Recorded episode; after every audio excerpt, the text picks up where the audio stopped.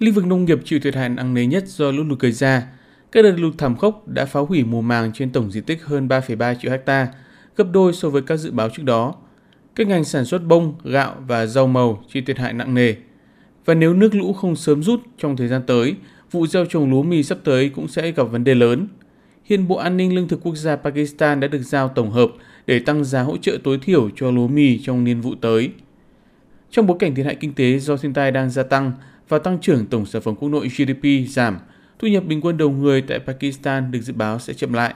Chính phủ nước này dự kiến tốc độ tăng trưởng GDP vào khoảng 5% cho năm tài chính hiện tại. Ngoài ra, nghèo đói và thất nghiệp sẽ tăng lên nhiều lần từ 21,9% lên tới 36%. Theo ước tính của chính phủ Pakistan, khoảng 37% dân số ở 118 quận huyện sẽ rơi vào cảnh đói nghèo sau lũ lụt. Hôm 9 tháng 9 vừa qua, Tổng thư ký Liên Hợp Quốc Antonio Guterres đã tới Pakistan để thị sát tình hình lũ lụt và công tác cứu trợ người dân tại đây. Người đứng đầu Liên Hợp Quốc đã bày tỏ tình đoàn kết với người dân Pakistan vốn đang chịu ảnh hưởng nặng nề vì mưa lũ bất thường. Theo Tổ chức Khí tượng Thế giới, Pakistan đang trải qua đợt lũ lụt tồi tệ nhất trong lịch sử nước này, với hơn 1 phần 3 diện tích lãnh thổ phải vật lộn trong dòng nước lũ. Hàng triệu người đang phải chịu tác động vì các đợt mưa lớn, kéo dài, lũ và các hệ quả đi kèm như sạt lở đất, phá hủy cơ sở tầng, nhà cửa, đất nông nghiệp và vật nuôi.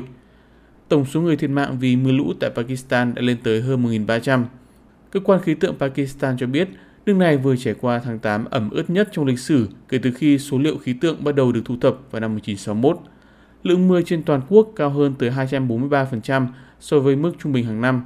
Các tỉnh như Balochistan, lượng mưa tháng qua cao hơn trên 590%, còn tại tỉnh Sin là hơn 726% so với mức trung bình.